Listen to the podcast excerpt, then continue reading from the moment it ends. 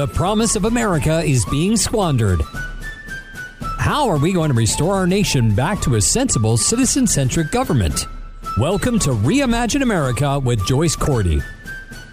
Joyce is a businesswoman, not a politician, and she's here to offer pragmatic, possible, and post partisan solutions for the 21st century. Now, here's your host for Reimagine America, Joyce Cordy. The world is officially topsy turvy. On Saturday, February 22nd, Las Vegas received an inch of rain. It's a desert, you know, while the sun was shining in most of California, where February is the wettest month. And at the same time, Bernie Sanders, the millionaire social democrat registered independent, has been anointed the presumptive frontrunner for the 2020 Democratic presidential nomination based on, wait for it, 50% of the vote, quote unquote, from Nevada. Welcome to the Reimagine America Radio Hour. I'm a businesswoman, not a politician. I solve problems, I don't make them. And in this case, I hardly know where to begin. With the sheer stupidity of the caucus process itself, the management incompetence at both the state and national Democratic Party levels, or the electorate that believes in fairy dust and dismisses related facts. It's a safe bet that the Nevada caucus of 2020 will be the last presidential nominating caucus in Nevada.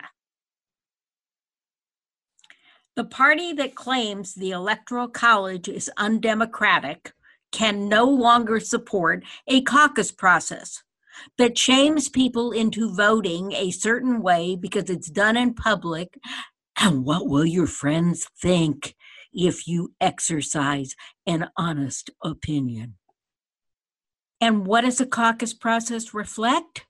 The most ardent activist voice of the party rather than the most representative. A process the Democratic Party, even with Tom Perez in town, has now proven again they cannot manage more than 24 hours after the caucuses were held, 50% of the vote has not been counted. Or at least they're not acknowledging that it's been counted. Now, you, those of you who listen to me regularly know I'm a process person and I have $2 billion in bottom line credentials to prove it. This is not a process that should take more than 24 hours to complete. It should not have taken eight hours to complete. I'm not a big betting person, except for an occasional occasional couple of bucks on a quick pick when the lottery jackpot hits a half million dollars or so. But I'm going to bet that something is, to paraphrase Shakespeare, really, really rotten in Carson City. And it isn't a 19th century silver mine. The total number of voters in that Nevada caucus is somewhere between 75,000 and 84,000 voters, depending on who you listen to. We're not even sure of that number. But 24 hours after the caucuses closed, 50% of the vote remains behind closed doors. The total number of votes that have been counted and announced is somewhere between 37,500 and 42,000 votes. I want you to compare that to 1.3 million ballots already returned in California for the March 3rd primary. And you know, we Californians, while we love our vote by mail, we're kind of like last minute about getting it done. But uh, 1.3 million ballots have already been returned. Curious about how this would go only 10 days after the Nevada Democratic Party announced adoption of the brand new Google programmed iPad system? I was curious, so I tuned on the TV on Saturday morning. And as I predicted it would be, the counting I saw was being done by hand using old fashioned arithmetic done on pieces of paper with the calculations done on the moderator's phones. That means we have to assume their math is correct because there's no way to check it. There's absolutely no paper trail of how they added and subtracted, multiplied and divided in brief, in case you were having more fun and didn't really pay attention to this process, this is how it went. They counted the first preference of the very few people sitting on chairs in a casino or risers in a high school gym somewhere in Nevada. Then they added the first preference from the early voters in that precinct to the number of people sitting in those chairs. And they determined the candidates that had a total of at least 15% of the combined vote of that precinct and they eliminated the candidates below that threshold and forced you know the so-called um, redivision or reseparation or, or however you want to term it you repeat the process um, by redistributing the votes of the uh, caucus goers whose candidates did not meet the 15% threshold. In one case, when it came to assigning um, delegates and it was a tie vote, they actually drew for the high card. Yes, I saw it live and in living color on television. so, they then repeat this process until every candidate remaining in that precinct has at least 15% of the vote. Now, that can be down to the fifth preference of the early voters. And early voters comprised 91% of the total vote. Now, if you haven't either tuned out or you're not totally confused by now, I'm going to ask you a really simple question. What could go wrong? Because clearly something has gone wrong. Because even if 125 site captains had to report their findings via a Google Excel group, I mean, actually go online into the Google group and put in their first preference and second preference and third preference votes. And by the way, they only got to first and second preference in most of the districts that had representation. Um, how long should that take? Ah, hey, we're living in the 21st century here. A few hours. And you know what the Google group done on an Excel spreadsheet, a Google form Excel spreadsheet would do, it would add those numbers automatically. If 24 hours later we don't have the final numbers without wanting to be repetitive, something is rotten in Carson City. And Pete Buttigieg, whose campaign sent a letter saying pretty much that to the Democratic Party last night, appears to agree with that conclusion. But then you see, he, like me, is a management consultant. He's a McKinsey guy, and we know process. Okay, but here's the real problem there's no way to go back and prove the numbers as reported are not the correct numbers because, again, they were done on pieces of paper, not, you know, only the final numbers were scribed on the printed sheets okay? And they were the the addition subtraction multiplication and division to a mysterious formula is on the phones of the individual moderators and those phone calculations except for the very last calculation you did have all disappeared from your phone And thus, 24 hours later, only 50% of the vote has been reported. And that screen tracker continues to roll. And I, for the love of me, cannot do the math that shows raw, raw, raw voters or, so called voter equivalents of 10,634 matching to either 37,500 or 42,000, which would be the number of the votes cast. And that must be the mysterious conversion formula. So the consolidation through preference iterations to arrive at a winner should not change the total number of raw votes cast. So I can hardly wait for the full explanation. I think we're going to be waiting for a really, really long time. That's almost the good news because the bad news is that regardless of the numbers on the ground, Bernie Sanders exceeded expectations among non white voters especially Hispanics under the age of 30, which may be further proof of the failure of our public school system over the past two decades.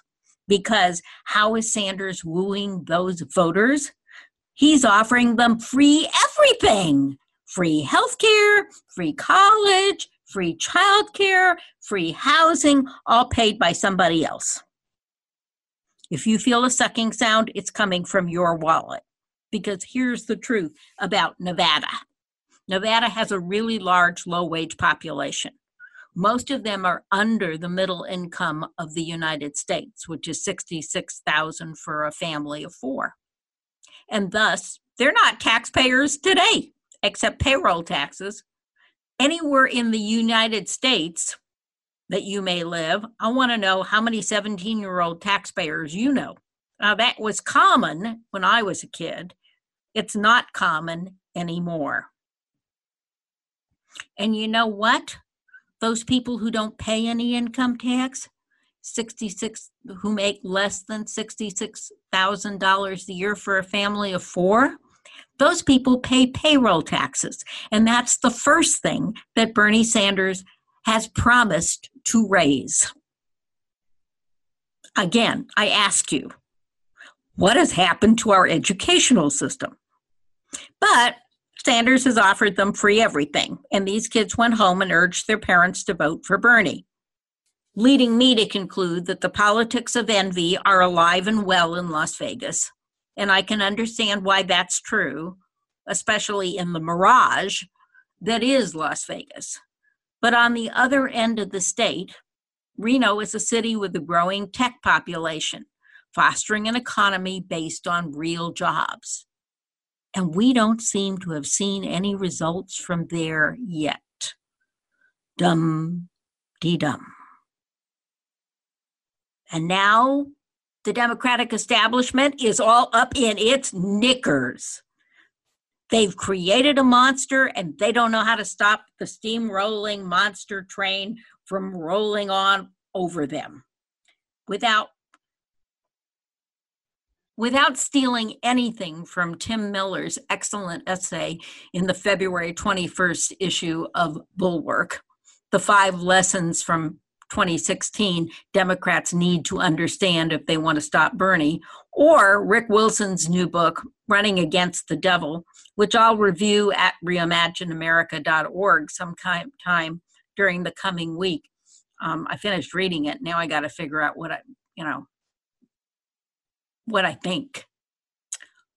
But I'll publish that sometime this week.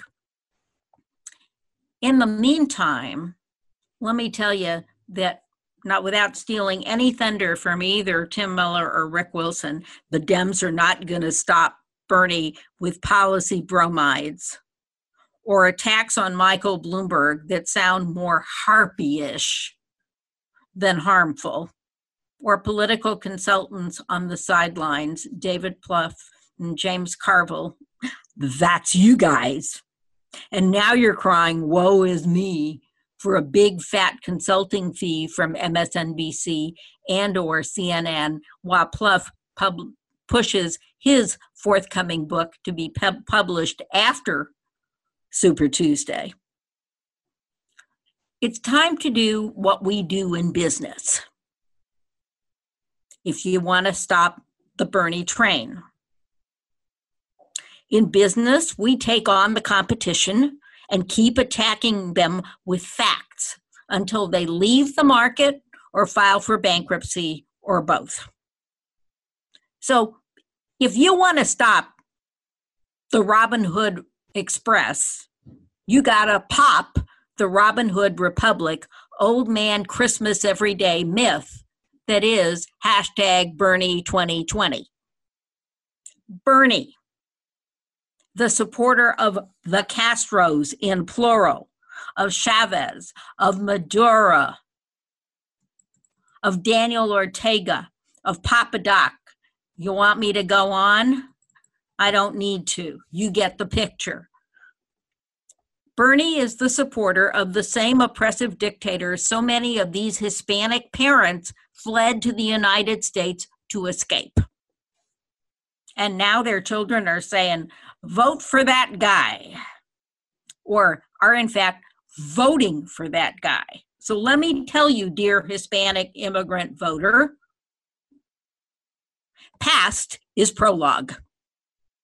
And then there is, for his competition, Bernie the Millionaire, and how his wife lost her college presidency in a land scandal, a well documented land scandal. And then there's Bernie, the fellow traveler, with his praise for the Ayatollah, his continued praise and support for things Soviet and Russian beyond his Soviet honeymoon, his opposition to every single sanction ever impo- tried to be imposed on the old Soviet Union, and the sanctions that Congress has enacted against the new Russia, even the Magnitsky um, sanctions, Bernie voted against them. Bernie, the anti Israeli, the revisionist history Jew supporter of Hamas. You see, I think you can be Jewish and anti Israeli, but I don't think you can be a supporter of Hamas. And again, I got a whole lot more, and I don't even have a paid Oppo research guy. I just have Google. But there is an even stronger and less nasty path to banishing the Bernie threat to a 48 state Republican landslide in November. And you know what?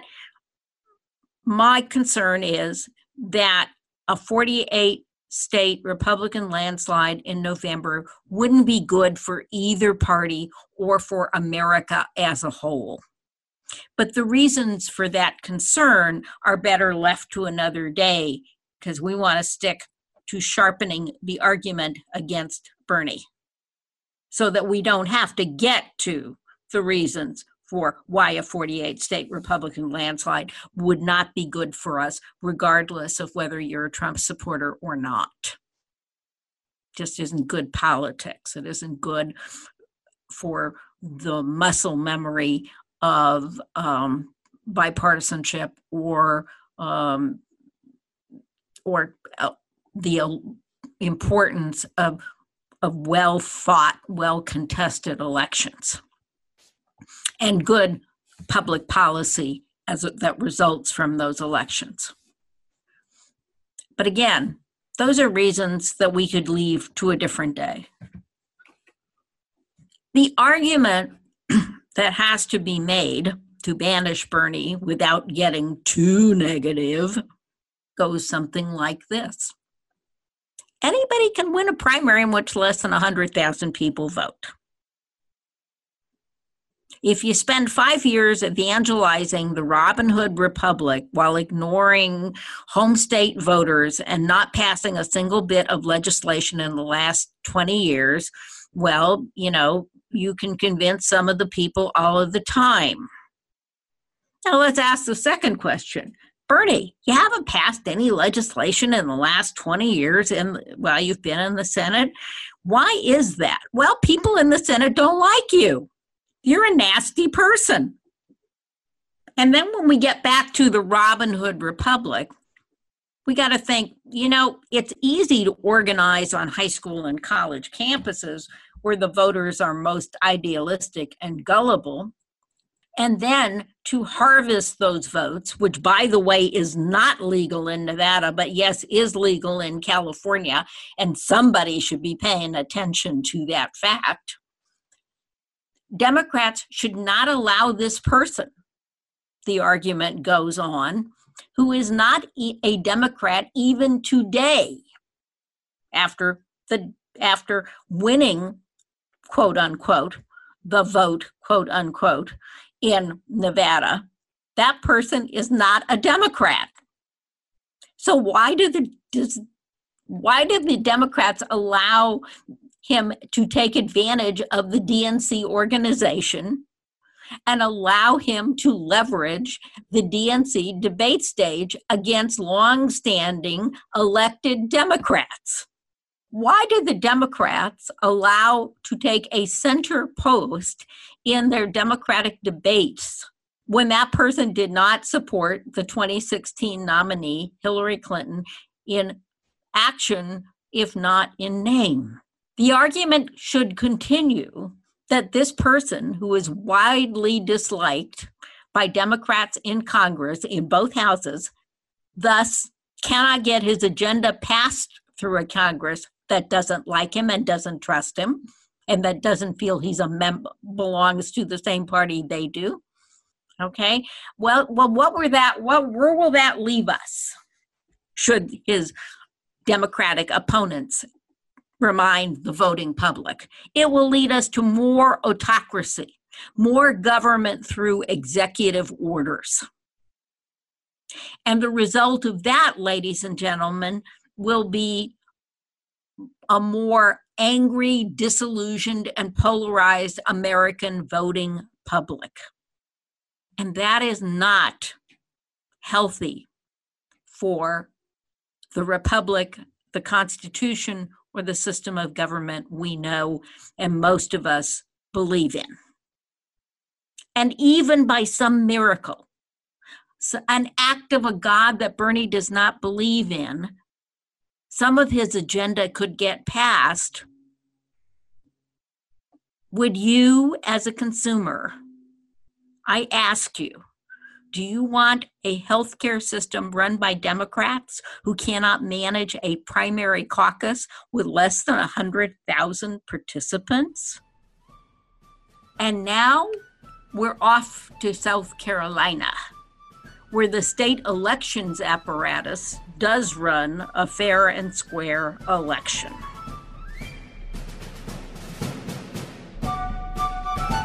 Thanks for listening to Reimagine America with Joyce Cordy.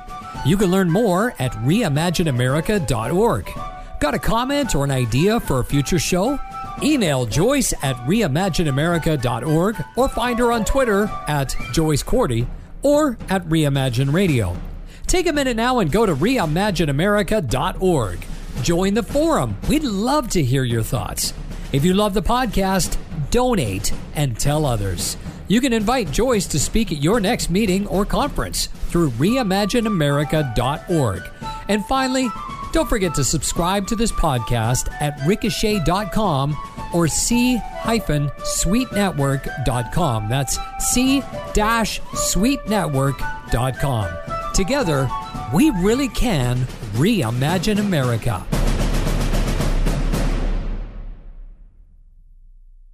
This podcast is a part of the C Suite Radio Network. For more top business podcasts, visit c-suiteradio.com.